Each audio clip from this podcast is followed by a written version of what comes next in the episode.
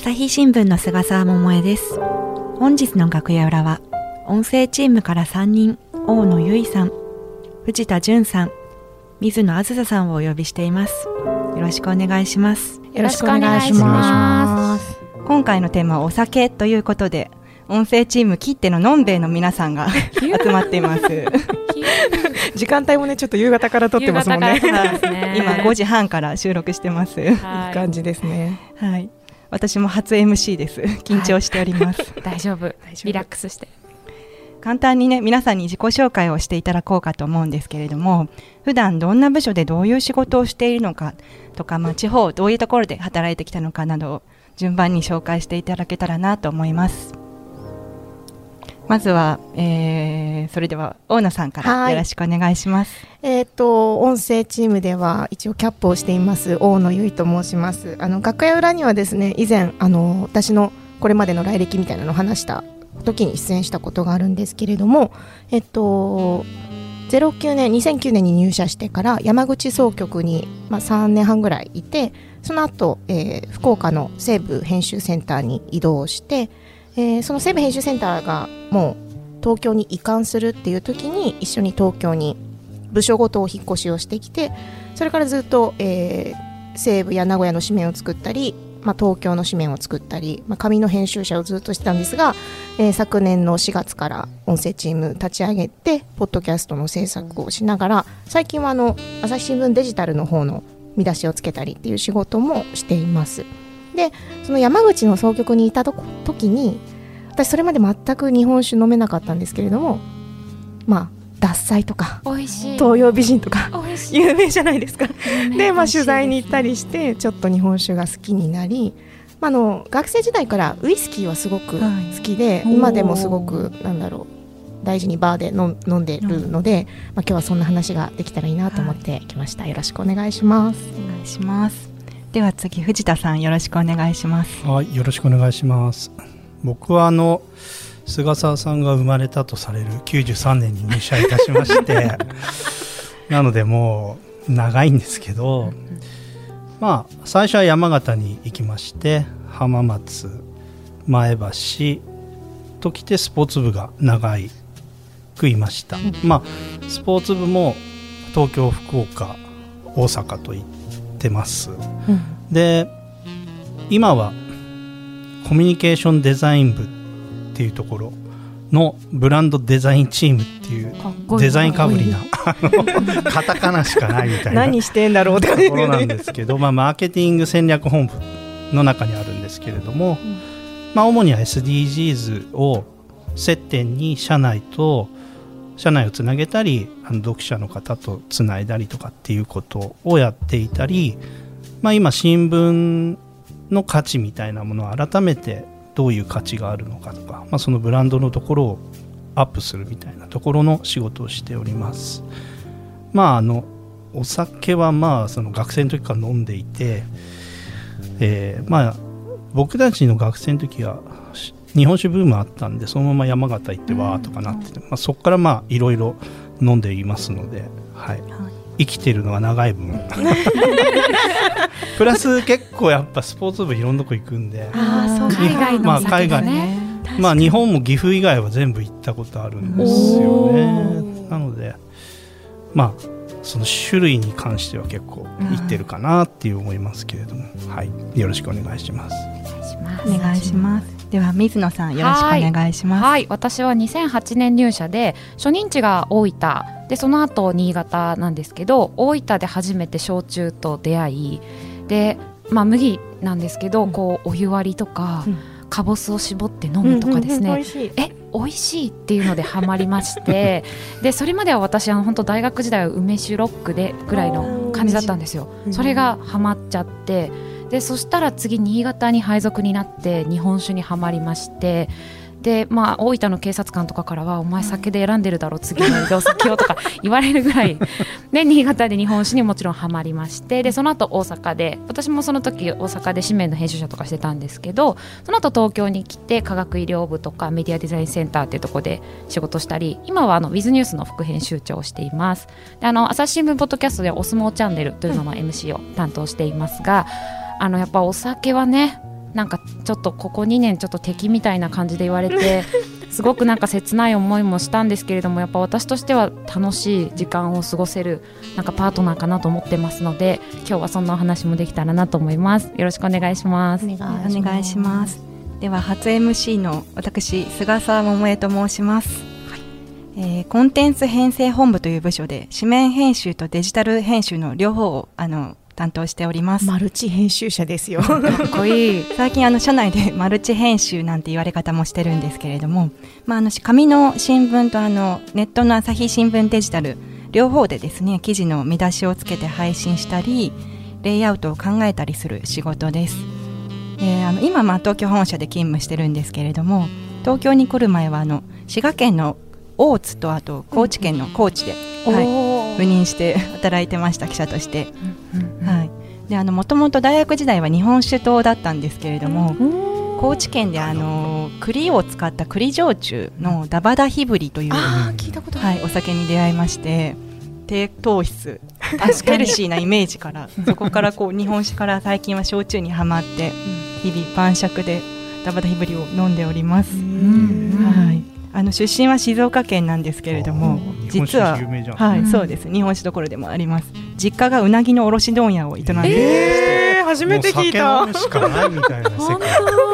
意外、はい、あの白焼きとかとね合わせるにはやっぱり日本酒がいいかなと。ね場面によってねお酒を使い分けて楽しんでおります。はい、面白い。よろしくお願い飲みたくしますなって。きた。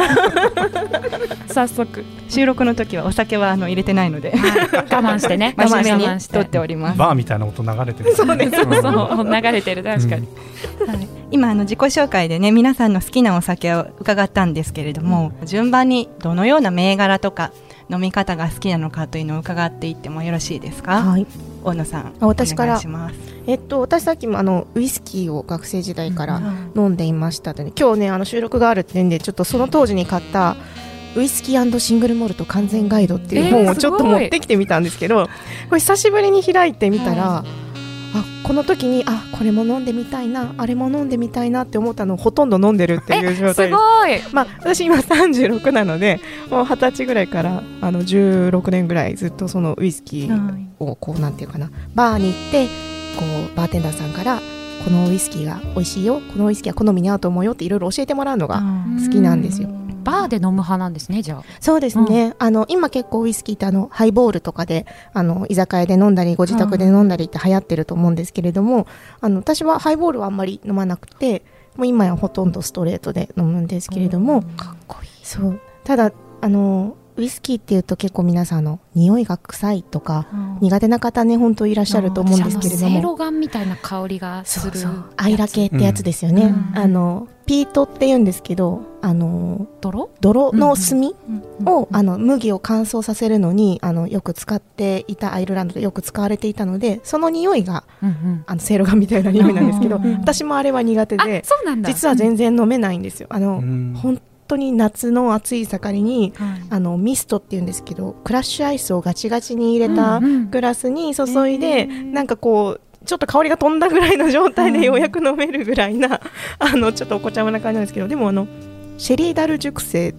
言って皆さんわかります？シェリーの香りがちょっとするみたそうですそうです、んん。あのシェリー酒が熟成されていた樽の空き樽にウイスキーをこう詰めて熟成させるとシェリーの香りがつくんであの有名なところでいうとマッカランとか日本のでいうと山崎とか、うんうん。がそっちになるんですけどそのシェリーダル熟成が好きでもうバーに行くとなんかシェリーダルのやつ。っ てえー、かっこいい頼み方。素敵ですね。ねでなんか二十歳ぐらいの時にお酒飲めるってなった時にあのバーで一人で飲んでいる女性に憧れてたんですよ。うん。うんうんうんなるほど。で地元が福岡なんですけど、はいその福岡のバーに先輩に連れ大学時代の先輩に連れて行ってもらってそしたらあの店長さんが私の本当2つ3つ上の若い方でうん。もうお兄ちゃんみたいな感じであのずっと教えてもらって、うん私お父さんの飲み物だと思ってたんですよウイスキーあーでもそううん。そうウイまあスキーイメージね。そううんイメージ。うん。でうちの父もあの晩酌でウイスキー飲んでたし、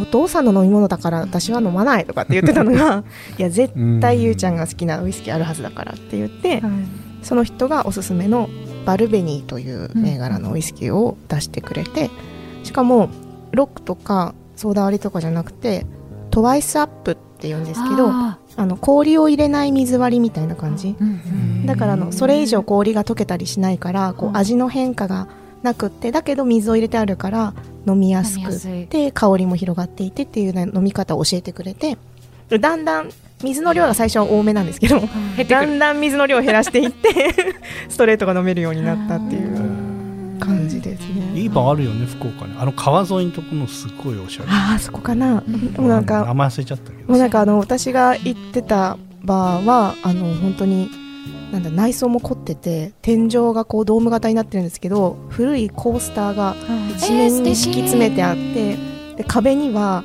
そのウイスキーとかのあの小瓶、ちっちゃいあのサンプルみたいな小瓶あるじゃないですか。あれがずらーっと並んでて、わ何これ可愛いから入ってもうなんだろう、ろうそくも継ぎ足し継ぎ足しでこうドロドロにこうなんかあの、ハリー・ポッターに出てきそうな感じのこうろうそくがこうなんだろう育っている。えそれ大学生の時？おしゃれな大学生。でもすごい仲良くなったんで店長さんの結婚式とかにも行ったし、そうそうもう今でもずっとあの、うん帰れば行くっていう感じのバーですね。なかなか大学生であの知らないバーに一人で飛び込むってちょっと勇気がいるというか怖いところもあると思うんですけど、最初めっちゃ緊張してあの、一番最初は先輩と言ってるから、うん。でもその時にその先輩よりも私が店長さんとなんだろう話が盛り上がっちゃってであちょっとあそこだったら一人でも行けるかなと思ってうん。ある日ちょっと勇気を出して行ったけど、はい。入り口の前で結構うろうろしたんです。わかる。わかる、うん。うろうろしてわかる。うん。ドア開けようかな、うんどうしようかなとか思ってでもカランコロンカランって開けたら、はい。もう普通に店長さんが「あこないだの」みたいな感あじでもう覚えてるよみたいな感じで通してくれてはい。でたまたまねその時隣に座った男性の方もなんかそのお父さんの飲み物だよとかって言ってるやり取りを聞いていて、じゃあ僕のおすすめも飲みませんかって言っておすすめしてくれたのがクライノリッシュっていう銘柄だったんですけどあのいろいろと教えてくださってこういうなんだろうこの花の香りが好きなんだとかだったらその人があの帰る時になんだろう、まあ、か私お僕が帰った後に職業教えていいよって店長さんに言ってて、何してるんだろうって思ったら劇団四季のあのライオンキングのムファサ役の人だったんですよ。すごい。なんで私の中ではもうムファサが飲んでるウイスキーそこからなんかあじゃあここだったらいけるかなした。バーって確かにこう一人でお酒と向き合うしその、まね、あのバーテンダーさんとの会話とか、あとこう座ってる人もねみんな優雅だったりするから、いい葉巻吸ってたりとかうん。するし、でも東京に来てからもなんか一個欲しいなと思ってうん。一個開拓して、うん。そこも本当階段があるんですけど階段登るまで本当になんか20分ぐらいうろうろして、あの大阪とかバー一人で飲ませてくんないんですよ絶対。あ本当ですか？なんかもう立ち飲みとかも絶対にこうなんていうか輪に入れようとしてくるっていうか。そういう意味ね。なるほど。すごい人との距離が近いからなんかすごい疲れちゃって、うん。なんか大阪人との距離近いなと思って一人でバーでなんか私はあのアップル系のなんかバーボン的なのが好きなんですけど、うんうんうんうん。カルバドスとか好きなんですけど、それ飲もうかなと思って行ったら、うん。もうなんかこれも飲みなあれも飲みなみたいな。なあ全然一人じゃ飲めないみたいな ありました。あちらのお客様からってよくバーの話であるじゃないですか、うん。あれ NG です。なんだよね。ダメなんだよね。そうだよね。NG です。私でも一回山口の時に、あの23回目かなぐらいに行ったバーではい。それをやられて、うん。しかもてて店員さんもそれを止めなくて出されて、いやちょっとこれは違うなって思ったりうん。好みとかねあと。アレルギーがある方もいらっしゃるし、うん。だからなんだろうそこをこうコントロールしてくれるバーテンダーさんがいるところだと安心してうん。飲める感じですね、確かに。ちょっと私のバー好きな話でちょっと流れを盛り上げすぎてしまいました盛り上がっちゃいまね 次々はい。藤田さんどうですか、いやー僕はですね全く真逆な感じですけど、うん。大学生の時はまあバブル最終ぐらいなんで、うん。まあ今もあるけど一気飲みばっかりしてたんですよ。よくない。はいよくないんですけどね。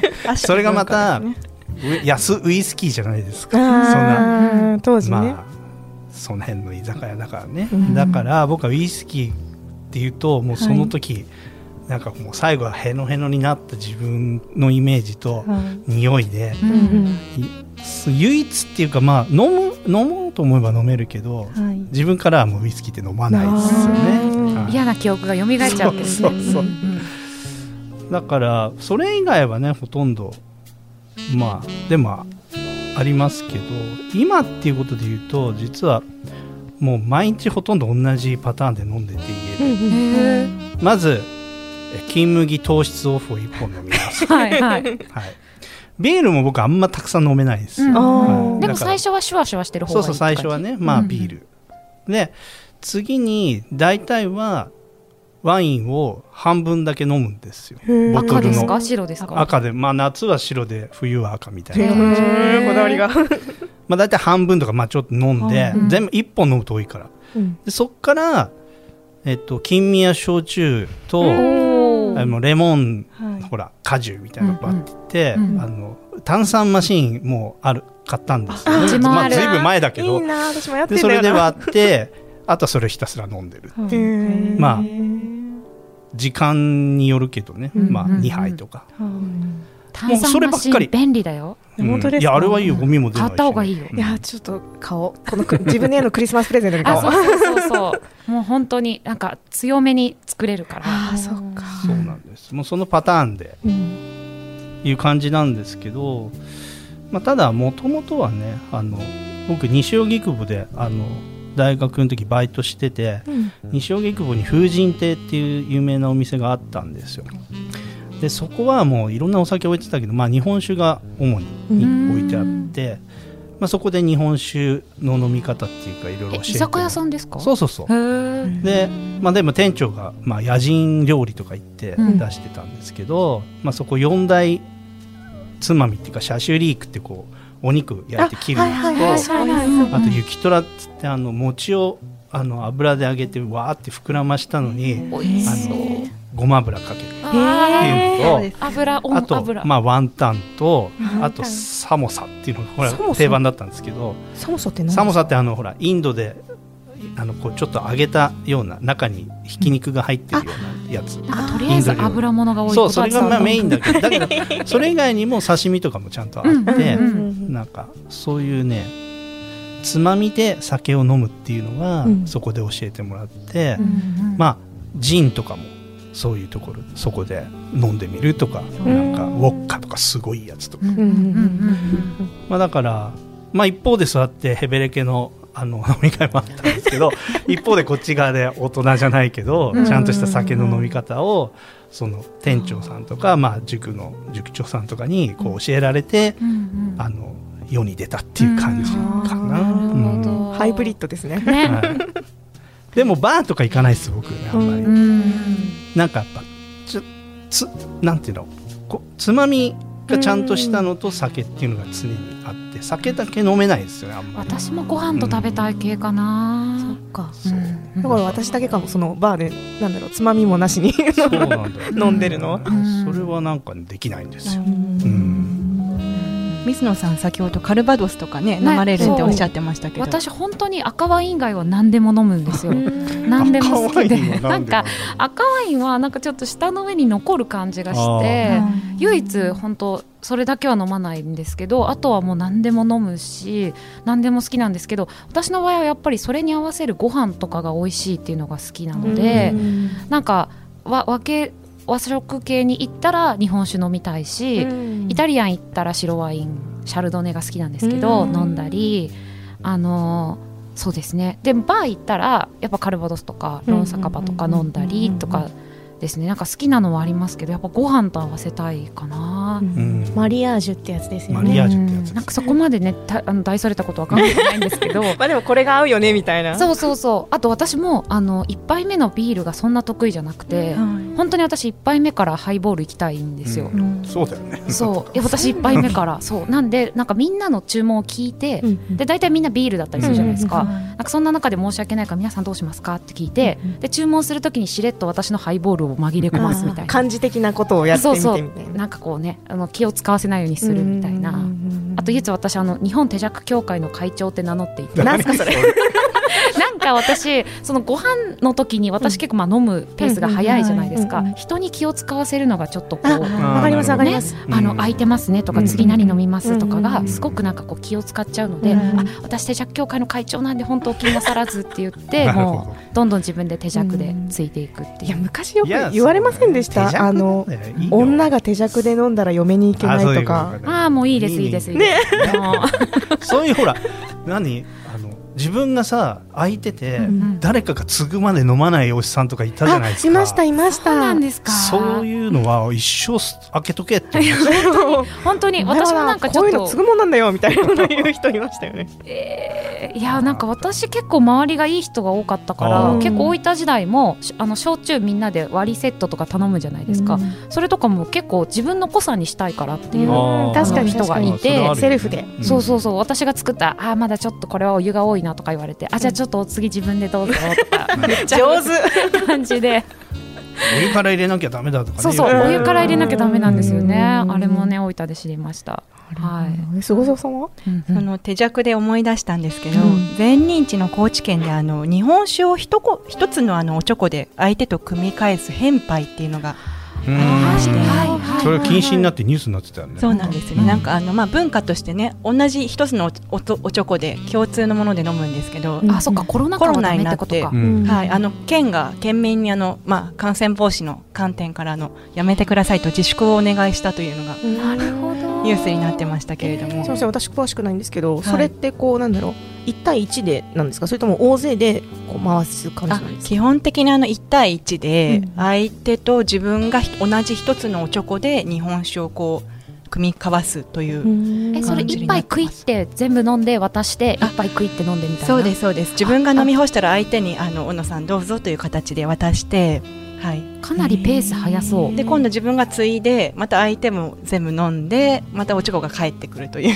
うん。ペーペースが早そう。しんどくないですかそれ？いやーやっぱりお酒にねあの弱い方とか苦手な方もいらっしゃるんで、うんうんなかなかあの 人を選ぶと思いますなんかあの置けないおちょことかあるのありますあります穴開いてんのそうそうあの指指で押さえとかな 鹿児島とかあっちの方じゃない？そうそう。ありましたねね。はい高知にもはいありましてああるんだやっそうぱなんかサイコロみたいなね目目をこうあの回して、うん出たチンチロはい。チンチロそれあの串カツ屋さんとかじゃないんだ。なんかその目にあのおちょこの絵柄とかが書いてあったりして、へはい。なんか3種類ぐらいあって形とか大きさとかあと下に穴が開いてたりとかして、うんはい。あ ゲーム感覚でもあるんだ。そうですね。お大酒飲みの文化が根付いてましたね。中国とか韓国とかでもねこうあの飲むとこ見せちゃいけないとか絶対飲み干さなきゃいけないとかありますよね。韓国ドラマ見ててもあの顔を背けてとかねあそうそうそう。隠して目上の人に見せないとかあるよね。ありますよね。うん。いろいろ。や韓国ねすごい飲むじゃないですか、はいはい。で無理やり酔わす文化もあるみたい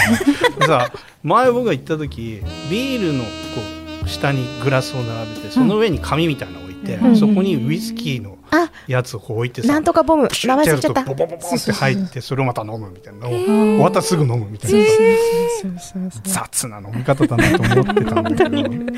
まあ。世界にはいろんなのんべいがいるんだなって思うぐらいにうん本当なんか恐ろしいカクテルいっぱいありますよね。お酒はね適量をね適量ね。楽しくね。そう。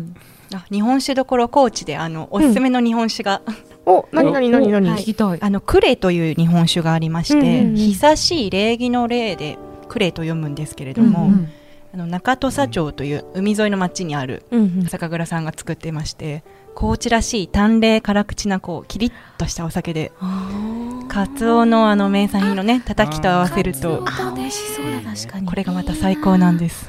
いいないいね。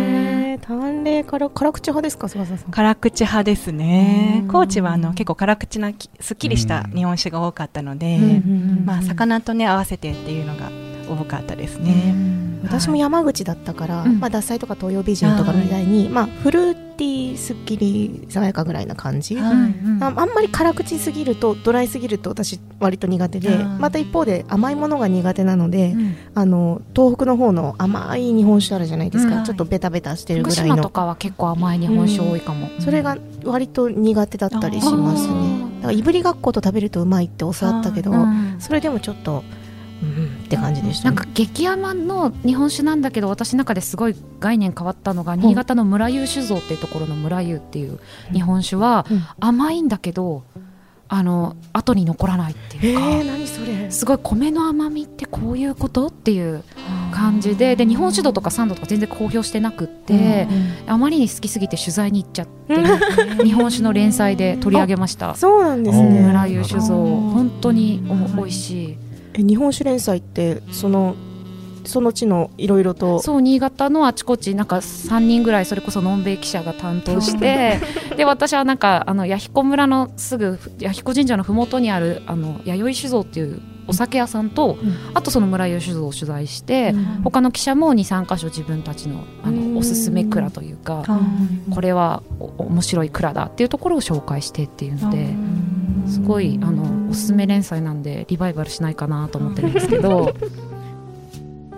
話が大変盛り上がってまだまだ続きそうですので今回はひとまずこちらで締めようと思います。また後編も配信しますのでお聞きいただければと思います。朝日新聞ポッドキャスト楽屋裏ではリスナーの皆様からトークテーマも募集しています。ハッシュタグ朝日新聞ポッドキャストでつぶやいてください。